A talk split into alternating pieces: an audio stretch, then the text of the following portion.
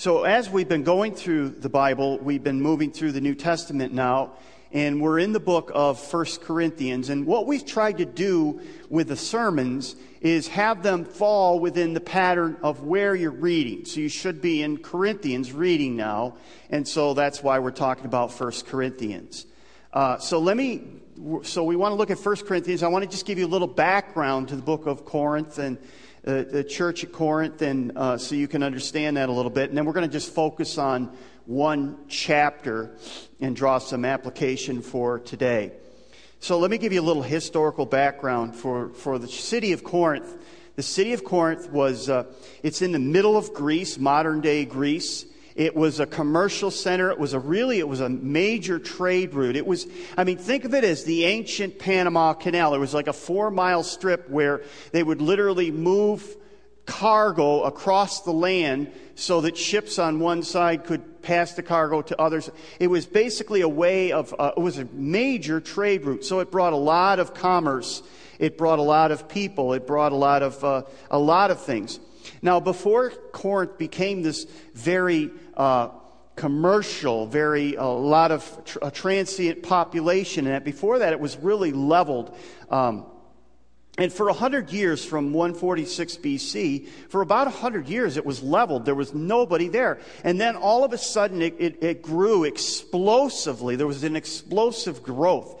And it, it, grew to be densely populated, and it had hundreds of thousands of people. So that meant there was no native population. There was no, no there was really no tradition. Everybody that came there was rather new. There, were, there weren't a lot of roots there. And it became a, a, city where people who basically wanted to start out new or start over or try something new would go there. Uh, so it was one of those type of a cities.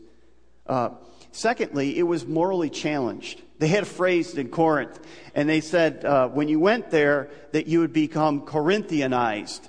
And what that meant was that you'd live in utter depravity because it was a very depraved city. There was a lot of uh, sexual perversion and a lot of, uh, just a lot of uh, uh crime and a lot of different things taking place.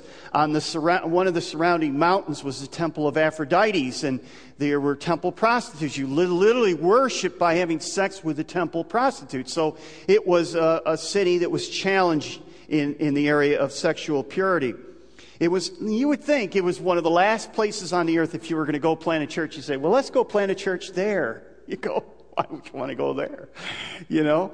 Uh, but, you know, the interesting thing is Paul says something really kind of amazing in 1 Corinthians. And, and, and that's the first passage I want to look at is 1 Corinthians chapter 6. Paul says this. And I think this passage is really so instructive of the whole book of, of Corinthians. He says this verse uh, 9 of chapter 6. Don't you realize that those who do wrong will not inherit the kingdom of God? Don't fool yourselves. Those who indulge in sexual sin, or who worship idols, or commit adultery, or are male prostitutes, or practice homosexuality, or are thieves, or greedy people, or drunkards, or abuse, abusive, or cheat people, None of these will inherit the kingdom of God. Now, what's interesting here in this list is it's not all exclusive, uh, inclusive. It's not saying these are all the things. He, this is just listing kind of the highlights. And the interesting thing is he's not grading them according to this one's really bad and this, oh, this is horrible. He's just saying basically this is some of the sin that's going on.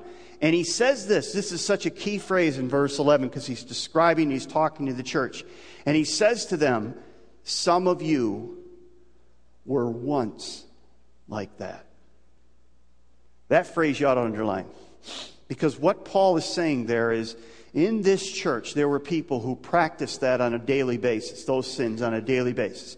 They used to be like that, but they're not anymore. And he's saying they've been transformed. Well, how? He says this. But you were cleansed. You were made holy. You were made right with God by calling on the name of the Lord Jesus Christ and by the Spirit of our God. And that's so important because he said there was a beginning point where you called upon the Lord. And then there's this transformation that's going on in your life. It's a continual transformation which is done by the Spirit of God.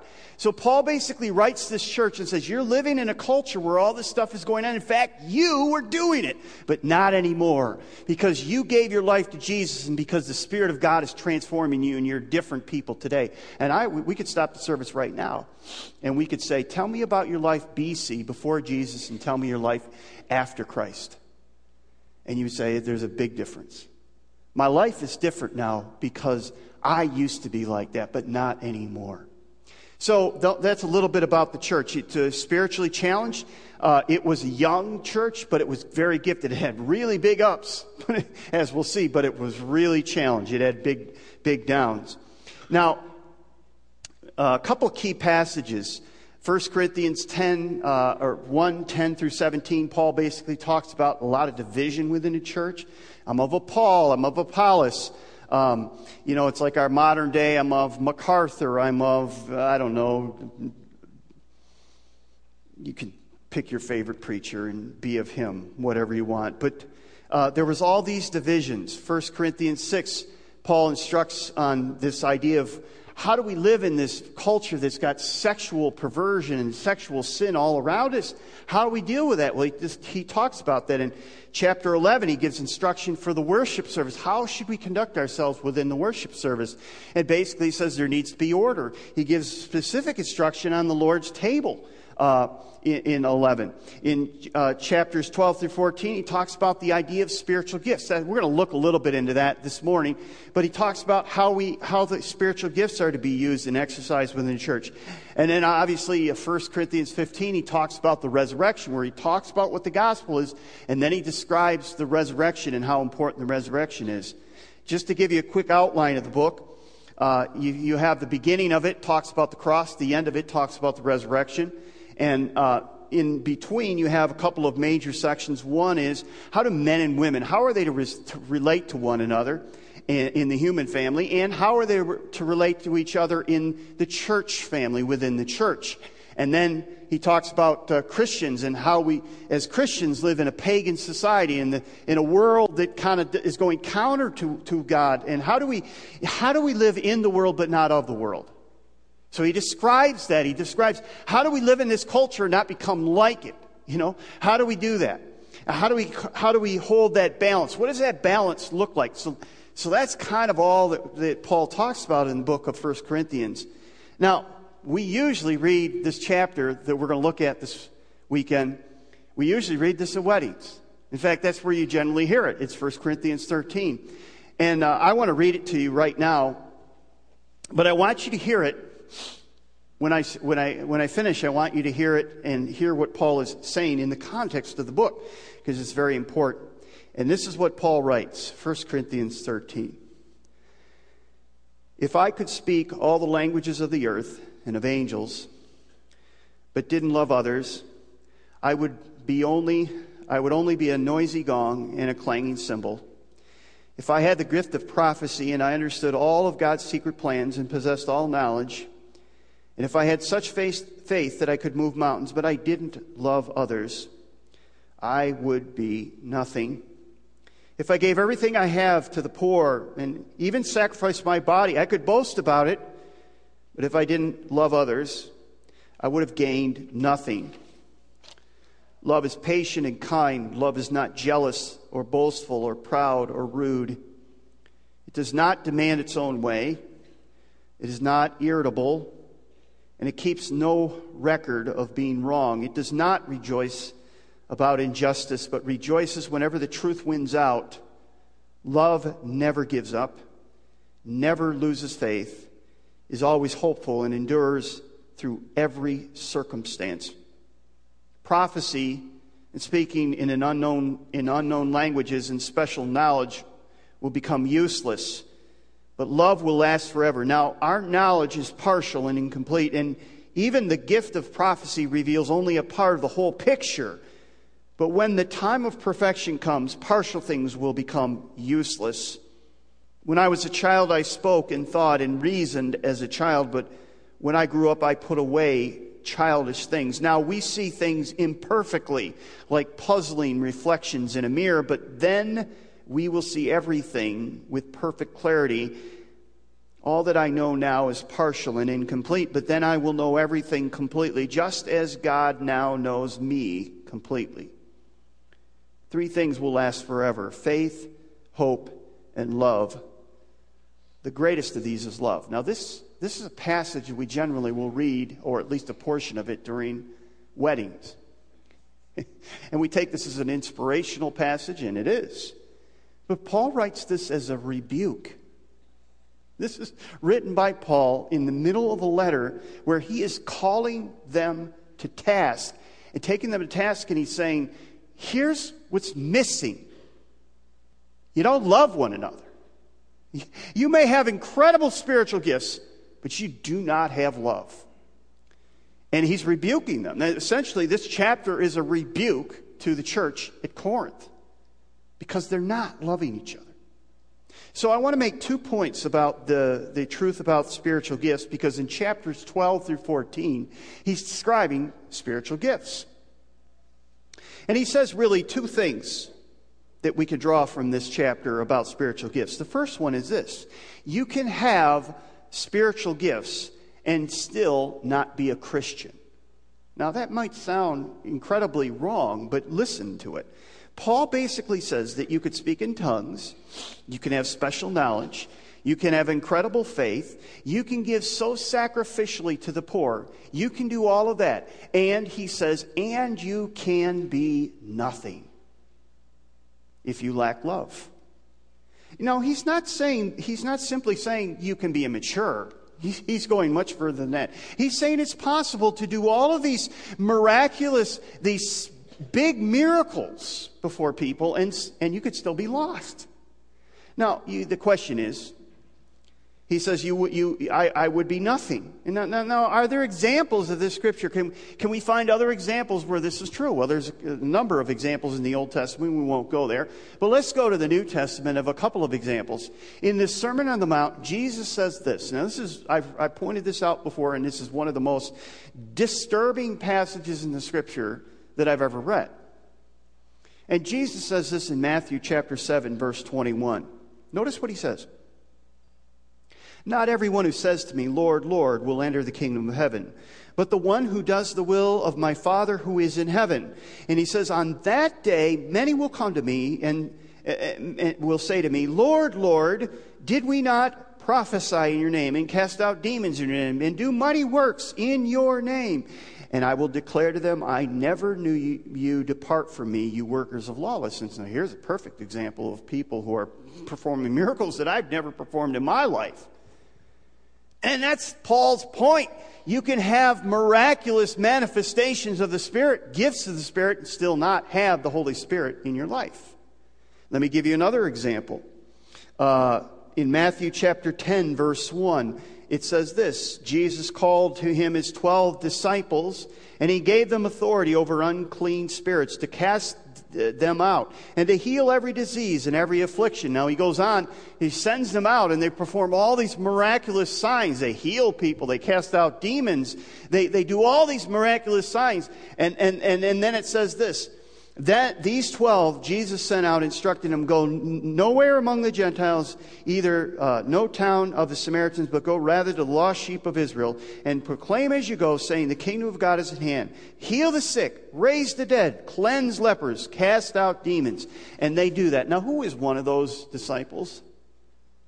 Judas let, us be honest. We're looking in retrospect at Judas and we say, oh, he was a rat, he was a betrayer, he was, he was, he, he was plotting. And, and certainly we, we understand it from Scripture, but understand from the disciples' perspective, they never suspected Judas at all. He was honored. He, he was one of the most honored among the disciples. He took care of the money.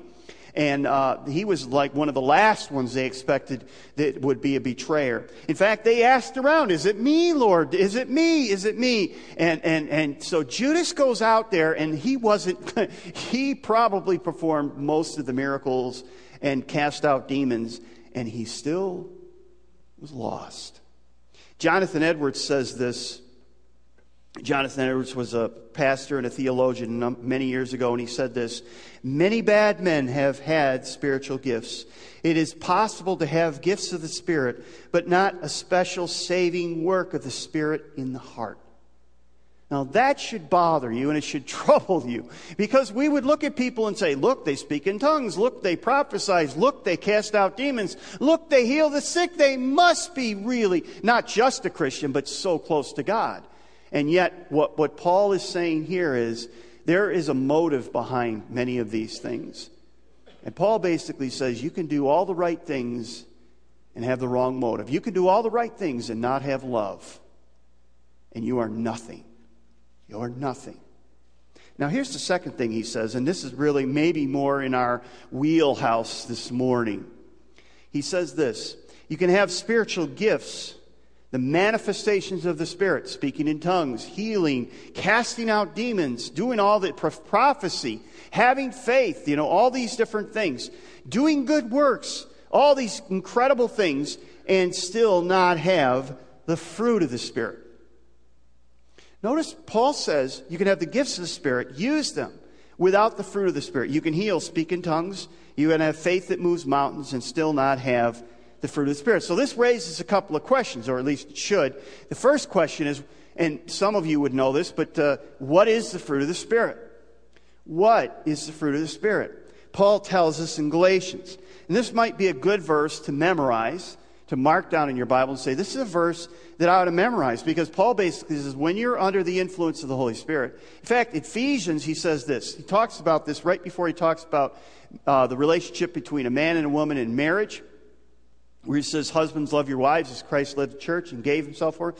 But before that, he says, he says, Do not be controlled or under the influence of wine, but be controlled or under the influence of the Holy Spirit. Now, if you were driving and you got pulled over and you had had too many drinks, uh, the officer would ask you to maybe say a phrase, and if you stumbled or, you know, messed it up, he would say, Okay, now we need you to walk straight line. And you kind of bumbled around, and he'd say, Okay, we're going to have you take a blow on this thing and give, take a test, and you, you blew over the legal limit. And uh, they would, you would get a ticket, and then your ticket would be DUI. What does DUI mean? It means you're driving under the influence. And, and what do they mean by that? They mean that you are intoxicated. You are under the control of of, whatever you drank so that your judgment is impaired, that your reflexes are impaired, that your, your sight is impaired, that, that, that it's, it's, you're under the influence so that you're not a very good driver. You may think you are, but you're deluded.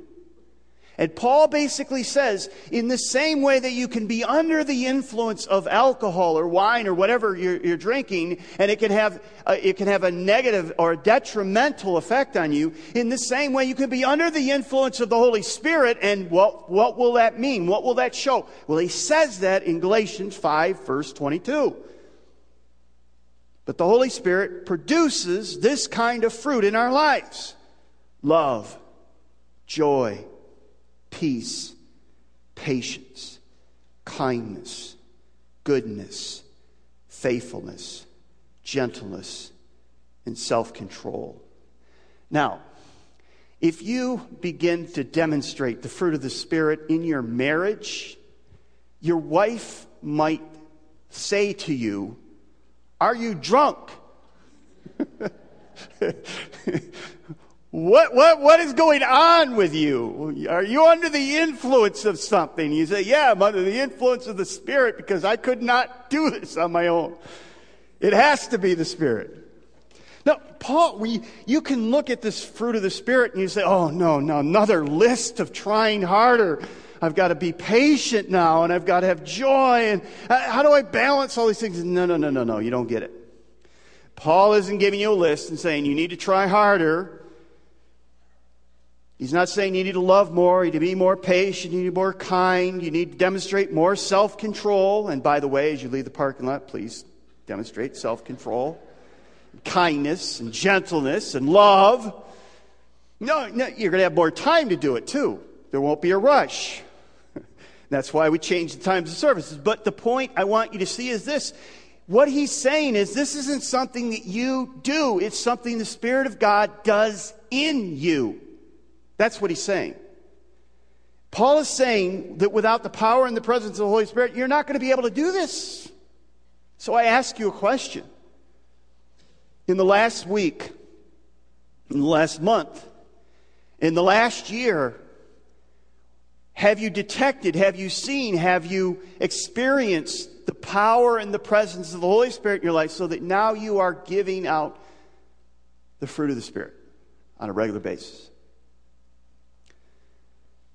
Now, there's two things that can stop us from doing that. There's, the Bible tells us there's two things. See, here's what it is. This, when the Spirit is alive and active in our, in, the Bible says this, that we call, when we call upon the Lord, we receive His Spirit. His Spirit takes, begins to dwell in us. We become the temple of God. There's God, the Spirit of God, God the Holy Spirit dwells within us. And we begin to give out, we begin to be under the influence of the Holy Spirit. When we're under the influence of the Holy Spirit, the fruit of the Spirit naturally comes out. We respond differently to things. We, instead of responding with, in anger, we respond, we respond in patience. And instead of, of, of being harsh, we become gentle. And, and we, we say, well, I don't know where that came from. Well, it came from the Holy Spirit. But what can stop that is we can sin. And when we sin, we grieve or we quench, and I think they generally mean the same thing. We stop the power and the presence. We don't, you know, the Holy Spirit remains in us, but He, re, he remains powerless in us. So if you have sin in your life, if you say, well, I just have a little bit of sin in my life, well, then the Holy Spirit is just a little bit really powerless in your life.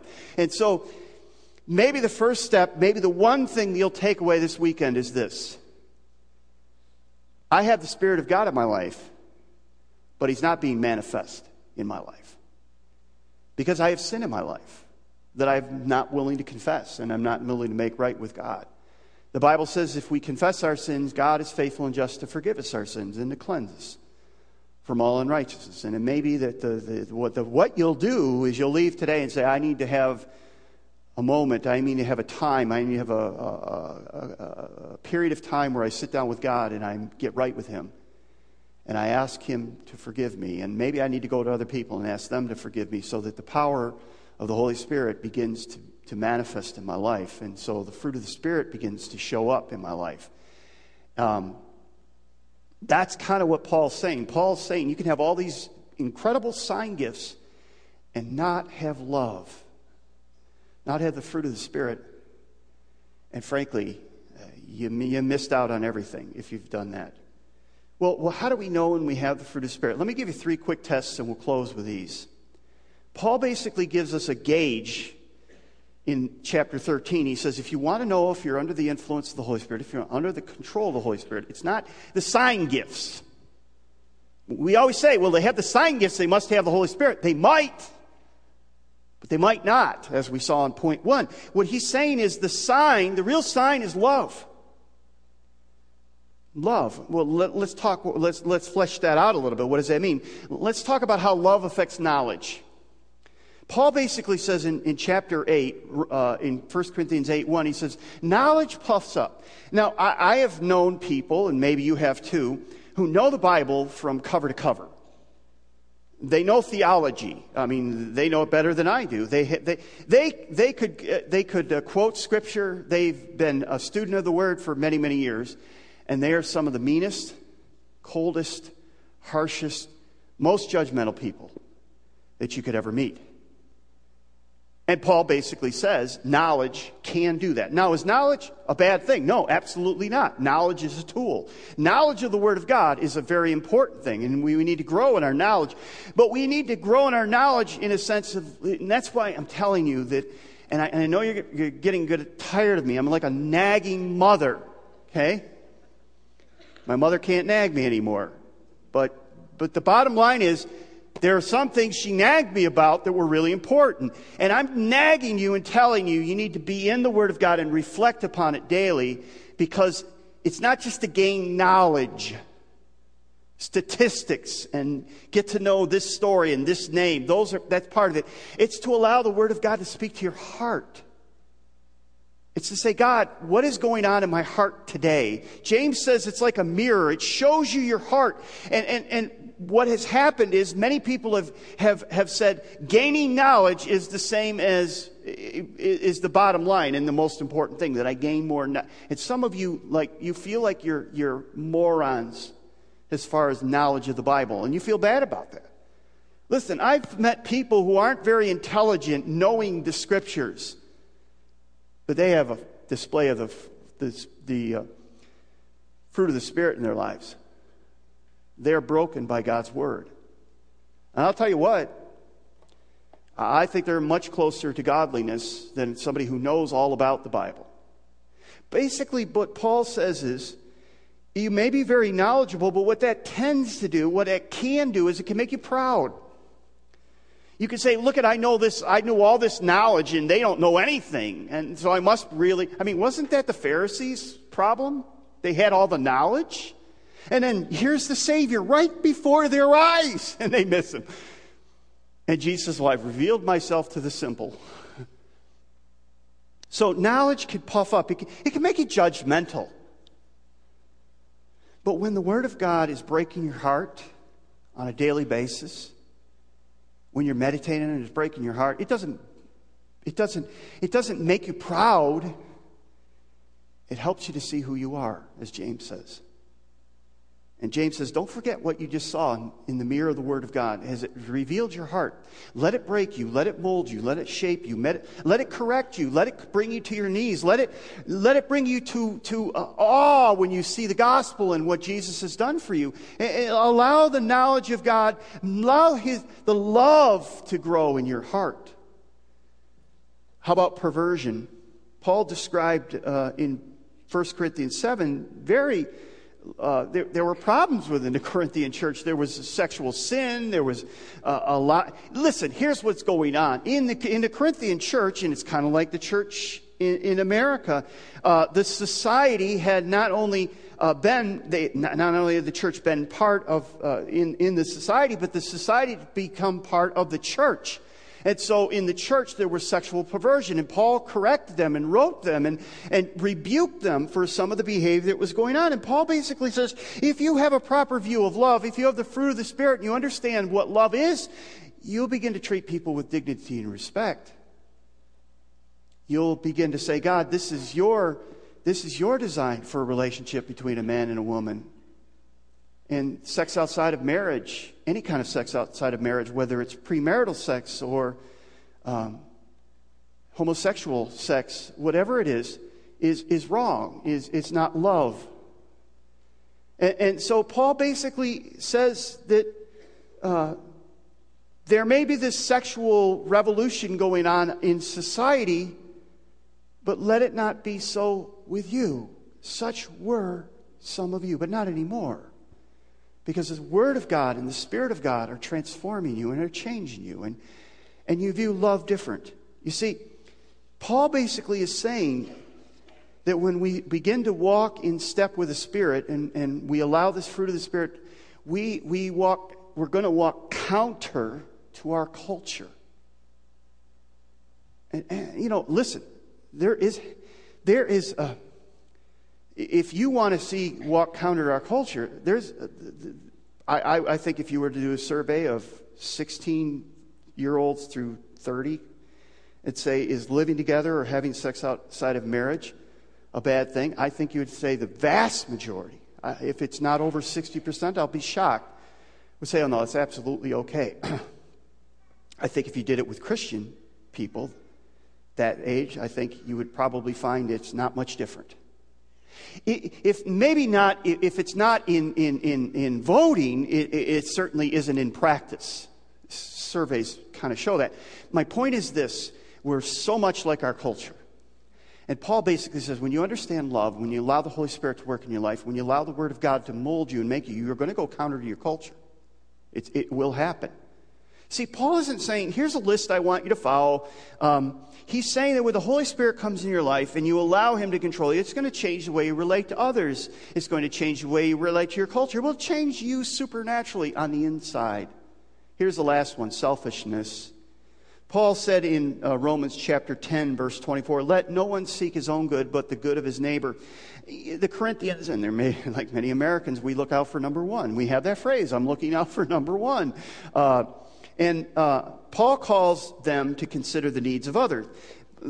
Paul is saying in chapter 13, he's not saying love is something you do, it's something you are. It's something you are. It's who you are. We live in a world that encourages us to seek our own needs. The Spirit of God directs us to look out to the needs of others. He says love doesn't seek its own. Selfishness is is, is saying, I need to be my own master. I need to seek. I need to grab for myself. I need to watch out for me. I need to take care of me. I don't need other people. I don't need anyone else. I can do it myself. Um, thank you.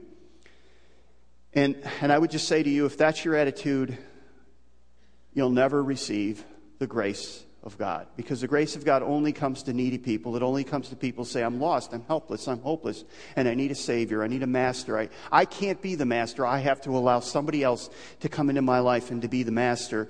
And, and we talked a little bit about that last weekend. Paul basically is saying, is really a transforming thing. He's saying, when you understand love and you understand grace, it will break you. It will, it will make you stop thinking about yourself and it will start make you th- it will, it will cause you to think of others. You will say, I need God in my life. I need His grace. I can't be my own master. I have a sinful heart. I have a self justifying heart. Um, I, I, have a heart that doesn't want to submit to a master, but I must because life, when, when I direct my life, is, doesn't go very well. Paul says, Love is different. Love always trusts, it endures, it perseveres, it never fails. It brings me to a place where that I see I owe other people. It brings me to a place where I see my neediness, where, where I see how much of a sacrifice Jesus makes me, made for me. You know, love brings me to a place where I understand how much Jesus has done for me. When I look at the love of Jesus it, and, and his love and how it endures all things for us, and that's really where I want to close. When we reflect on His love, we find a new capacity to love ourselves and to love others. We love ourselves in the right way. We see ourselves as we should. And our biggest problem is we, we think too highly of ourselves or we think too lowly of ourselves. And what we need to do is think about how God thinks of us. And the gospel brings that into balance. We are absolutely sinners, lost and helpless and hopeless, and more sinful than we'd ever care to admit. But on the other side, we are more loved, more cared for, because the Son of God came and gave his life for us. And that's the balance that we have to hold. It doesn't make us proud because we see that we're sinners, we're lost, and we're helpless. But it doesn't beat us, we don't beat ourselves down because we know that we're loved and we're valued by the Father. And so it gives us a balanced view of ourselves. And it, begin, it helps us to begin to look at other people and see their needs. And it gives us something that fills our lives so that we have something to give others. When we begin to see the loveliness of God, it humbles us. The cross powerfully shows us the love that God has for us. Paul says to the church at Corinth, You may have all the gifts, you may not even be a Christian. Paul says, You may have all the gifts, but if you don't have the fruit of the Spirit, you're wasting your time. You're wasting your time. So I challenge you have you allowed the Spirit? Have you called upon the Lord and received His Spirit? That's number one. And then number two, have you, if you have called upon the Lord and you have received His Spirit, can you say, I am walking in step with the Spirit of God? He is in control of my life. And the fruit of the Spirit is being manifested on a regular basis. By the way, let me just say this. You can be walking today. You can leave this place and walk in the Spirit of God. And in 15 minutes, you could be now quenching or, or, or, or uh, stopping the power of the Spirit in your life when you sin.